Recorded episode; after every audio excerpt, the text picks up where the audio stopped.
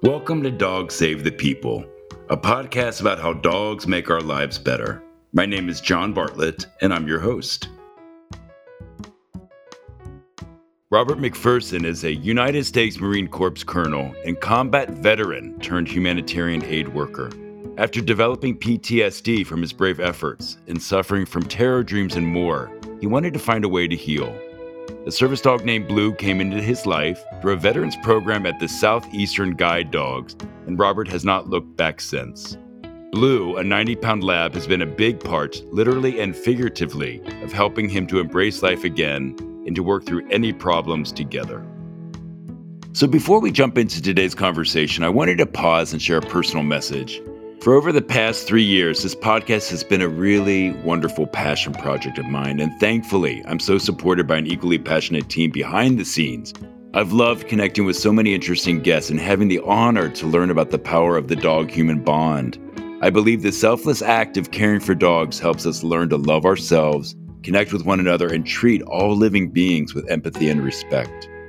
My partners and I, in making Dogs Save the People, invest a lot of personal time in making this podcast as best as it can be. And yet, we do incur a lot of harder costs like web hosting and software subscriptions, recording equipment, sound engineering, and graphic design fees. If you would like to help support the show, please check out buymeacoffee.com slash dogpeople to donate the equivalent of what you would spend on a coffee to support our show. That may be provided as a one time donation support, like $5, or as a recurring monthly membership donation. All of the above would help us to create great content and to make this show as good as it possibly can be. I really hope that you all enjoy this as much as I do, and I get so much from this, and it's such a gift to be able to bring these beautiful stories and introduce these people to you all. So if you could, please go to buymeacoffee.com slash dogpeople to donate the equivalent of what you would spend on a coffee to support our show. This link to donate will also be in our episode show notes. Robert, welcome to Dog Save the People. Thank you so much for joining us today. So, whereabouts are we speaking to you from? Hey, I'm in Charlotte, North Carolina on a beautiful sunny day. It's great. Oh, beautiful. Well, welcome and thank you again for joining us. You have such an incredible story, and I'm very grateful for you to be here with us today. So, Robert, can you just give me a little bit of a background about your career in the Marine Corps and then especially your work in humanitarian organization, please? Born and raised in Pittsburgh, Pennsylvania. In my senior year of high school, they actually let all the boys out of school for the day to just go down to the mill and sign up to go to work like their fathers, grandfathers, aunts, or uncles. And uh, I decided I wasn't going to do that. So I yeah. went to uh, downtown Pittsburgh and enlisted in the Marine Corps. And I spent 30 years with the Marines. But when I was in Somalia, we were there not to make war, but to assist the UN and humanitarian workers just to save these people who were dying of starvation. To fast forward, I retired, and just frankly, because I got to know the president of CARE so well, which at that time was the largest secular aid agency on the planet, I began to do consulting work for them. And at that time, the Bosnian War was going on pretty strong. So that was my first humanitarian event in Sarajevo in Bosnia. Wow. I went from Bosnia to the genocide in Rwanda mm. and then back to Somalia as an aid worker. I spent nearly 15 years with CARE heading up there. At that time, it was emergency response. Now they call it humanitarian response. I can't imagine what you saw and experienced. And again, I'm so thankful to you and to people like yourself for doing this kind of work. So, Robert, what was it like adjusting back to life after your time in the service and the humanitarian work? I began to be more comfortable in the midst of those complex situations, whether it's war or disaster, and had more trouble adjusting to the world I live in now. And one thing that you learn in the Marine Corps very quickly is you've got to be able to take it and you've got to be able to keep going in the midst of a lot of adversity. And particularly when you're commissioned and you're now responsible for groups of women and men who are with you. That doesn't go away very easily. It took some adjustment. First of all, let's just lay it out there. PTSD is a mental illness. Yes. You know, who walks around saying, you know, hey, I have a mental illness, or who admits that to themselves? Right. You begin to realize that you've got no life, starting to become more and more reclusive, angry at yourself, people that you love are staying away from you. At some point, you need to say, look, I can't do this by myself, and there's a better world out there. But then you got to overcome the biggest obstacle, and that's your own damn ego. Well, I can hang in there, I'll take care of it. In my case, you know, what may have helped was that having been a Marine, I think I might have felt, you know what, I don't need to prove myself to anybody anymore. I've been down that road. 30 years as an infantryman in the Marine Corps is not a joke. And I'd like to say to anybody listening to this that it's a lot better on this side of PTSD than the side that I was leading going into it and the help I got. Incredible. I just wanted to share this with you, and it's a very different thing, but this idea of asking for help and finally sort of getting to that place. I know in my own life, I just celebrated three years of sobriety. And I finally, three years ago, woke up one day and I'm like, I need help. I can't do this alone. And it was my ego that was keeping me from asking for help and asking other people to acknowledge my, my issue and my own illness. So I know that it wasn't easy to figure out your path forward after being diagnosed with PTSD. At what point did the idea of a service dog come into your mind or come into reality for you? At what time does an angel arrive? Who Oh. knows? You know, it seemed random at the time. I got to tell you now, looking back, it seems like it was almost guided. I had seen this southeastern guide dogs one time just by absolute happenstance of being in Florida, and my sister lived about three miles from this place, and just in a casual conversation with somebody at Thanksgiving dinner. No one knew anything about me or PTSD, and it was a random discussion. Oh, yeah, this place over there has service dogs. Well, on Friday after Thanksgiving, I suggested to my wife drive over there and take a look at this place. So we did. I was impressed with it was a campus. I mean, I thought I'd go see some house, Right. but this place was just a camp. I mean, veterinary buildings it was on and on. So a year later, when I finally was in treatment at the VA, a person I was in treatment with just again randomly said, You know, I know some people that have service dogs. You know, I'm thinking about getting one. I started really reflecting on that. I thought about it for some time, and I even discussed it with my therapist. She made a statement that she would never stand in my way of getting a service dog, but her goal was to get me to be able to do things without the companionship of a dog. That made sense.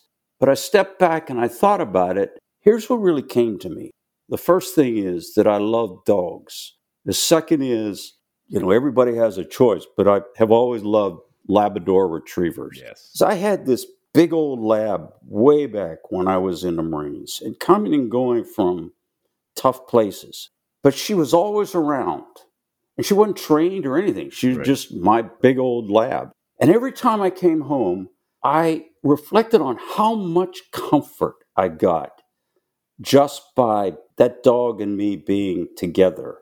And I started thinking about it. So I so much wanted this to make a difference. I was on my last leg. I needed this to make a difference. I applied to Southeastern Guide Dogs, and boy, that process is not a joke. Right. I don't want to turn anyone off by saying, oh, it was hard. It's not. It's just they have these dogs, they train them for two years, and they want to make darn sure that the person they're turning this dog over to is going to love those dogs and take care of them as much as the trainers do. Yeah. So when I was approved and I finally ended up going through their two week training, we're told to go to our rooms and that they would bring the dogs to each of our rooms individually to introduce the dogs to us. And we were to sit there, and when someone knocked on the door, to yell C O M E, Mm-hmm. and that they would open a door and the dog would come in. Oh, So door opens, and I got to tell you, I sat there for a nanosecond because it really looked like something a lot bigger than a dog charging across this room at me. So I'm sitting there, and he had no hesitation. He hits me with pure joy oh. with this tail that's lethal. Yeah. And this thing's going, and he was smiling, and I dropped off the ottoman to the floor. And I got to tell you, I knew from that minute, I almost felt like he whispered in my ear, Hey, it's going to be all right. Wow. And that was the beginning. He has made it all right. He's made the difference. The therapy's great. And if people just go through the therapy without a dog, it's going to be great for you. Yes. But I have to tell you, every personality is different, and I needed this guy. What kind of changes did you notice in your life when Blue arrived? The first thing was a renewed sense of confidence. These dogs are as laid back and mellow as can be, but I felt in his presence, I began to be more comfortable going out into public. For me, there are a couple things that he does that are subtle that meant a lot to me. There's a cue that they're taught called block, and they don't even have to be told. But after a while, the dog senses when you're in an environment with people you don't know. He will position his 90 pounds between myself and that person to keep them about three or four feet away from me so they don't crowd me. It's so casual, no one actually realizes it's taking place. But the biggest thing from the very beginning, I had a lot of trouble with terror dreams. It was bad enough that my wife really couldn't touch me or shake me because we never had a violent incident. But we did have some times when I scared her just by reacting to that. It was getting worse. When I was at Southeastern going through training with Blue, on my third night, just being in a new place, new bed, I had a terror dream. At that time, he was sleeping next to me on the floor. And suddenly I felt this weight across my chest and arms, but I couldn't really move. He had pretty much pinned me and started licking my face.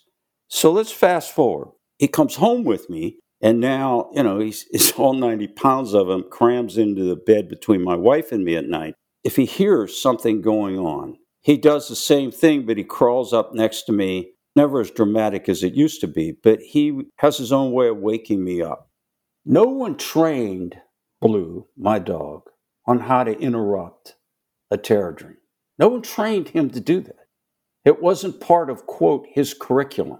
I am convinced that these dogs have a certain empathy and they make these quantitative leaps of understanding and judgment and how to intercede. If he hears stress in my voice, he will walk over and he will simply lay his head across my leg. If I'm at the gym and he gets a sense that I'm pushing a weight too hard or doing something where I'm exerting too hard, he don't like it. And he will come over and stuff his big face in mine. His face is about the size of a large watermelon, so you can't exactly ignore it. I totally get the idea that dogs in general are empaths, but the fact that he has been able to guide you back into engagement with life is just it's, oh. it's profound and how deeply aware he is of your feelings but everybody around him. It's incredible. So Robert, let's switch gears a little bit. Now, tell me about your journey into writing your first book, Stewards of Humanity, and how did Blue help you with that? I had got into a a very nasty situation in Mogadishu, and I was still a Marine, and it, it was it was pretty dramatic. Anyhow, I came back from Somalia and I was retiring. and They also gave me a medal. But I remember standing there and I thought to myself, you know, this is really nice. I appreciate being honored like this. But I started thinking about the humanitarians I became friends with in Somalia. Those people just go home and they go on to the next event. But that's it there's really no recognition. They might get a thank you from a boss or something like that. And I felt even way back then, I, I felt compelled to honor those people. But until I got blue, I wouldn't have had it in me to go revisit all the events that I talk about in the book, like the genocide in Rwanda. That's not a place you want to go back to see and remember. But I have to say, with Blue, my mind just settled down. And so he would come up to your office with you and sit there with you, and uh, he'd be next to you while you're writing and remembering. Oh, yeah, it was even more impactful than that. I would be writing and remember something, and I'd have at times quietly to myself a slightly emotional, listen to me babble. Once in a while, I would just shed some tears Sure. as I was remembering these Of things. course. He could be in a sound freight train like sleep, and he would get up and walk over and put his head on my leg. I just began to realize he just wanted me to take a break. Right. So we'd walk downstairs, go outside, throw the ball, do something. That guy is with me. In fact, I'm writing a second book now, actually about service dogs. And I don't know how it works, but whatever it does, it works. I wanted just to read one quote that I have of yours, which to me was very impactful. And it, it says, My life is not perfect. I still have bad times, but it's different. We acknowledge rather than hide the depression and work through it together. The journey is now a quiet acceptance of the illness and its source without anger, fear, shame, or resentment. But the path has been guided by something intangible, only seen when I look into Blue's eyes. And I feel like that sense of it, the intangible is something that I'm excited to see how you can even put that into words when you're writing this next book. Well, you almost made me cry when I remembered what I wrote. wow, thank you. I'd forgotten that, but that's perfect. That sums up this relationship. Ah, well, he's a lucky guy, as are you. And it sounds like Thank your you. wife has a third bed partner in the middle of you, two. he uh, he snuggles up closer to her than me. I love it. He truly loves my wife. Beautiful. Now, where can we find you and Blue online and on social media? You know, he has his own Instagram called The Service Dog Blue. So Okay. if you want to reach out to me, I'm at RSM at, and then it's Robert Seamus MacPherson. Can you get any more Irish than that? There you go. Exactly. S E A M U S for Seamus and MacPherson spelled M A C rather than M C. Yeah. So Robert Seamus MacPherson. And there's a website for the book, and that's where you'd find a book too. Thank you again so much for sharing your time and, and this story. And I look forward to reading your book. And again, for everybody and anybody who's listening, the book is called Stewards of Humanity and it has a second title. Lighting the Darkness in Humanitarian Crisis. But if you go to Google, or excuse me, Amazon, Stewards of Humanity will get you where you need to go. Thank you again, sir. It was a pleasure to do this. Thank you. Thank you. I really loved hearing from Robert about how much of an impact Blue has made on all fronts and the fact that he helps him with his terror dreams. And he really just keeps him engaged in life and gives him this incredible sense of sensitivity, confidence, and that he really is this incredible empath. I think all of us who have dogs can agree that they help us in different ways, in ways that we just could never even describe. And that's such a beautiful thing. Thank you for listening to this episode of Dog Save the People, a podcast about how dogs make our lives better. This show is made by As It Should Be, a production company and content studio. It is made with the support of Scott Benalio, executive producer, and Jack Summer, our producer and editor. And special thanks to Daniel Lampert, our neighbor and composer, for creating the music for the show.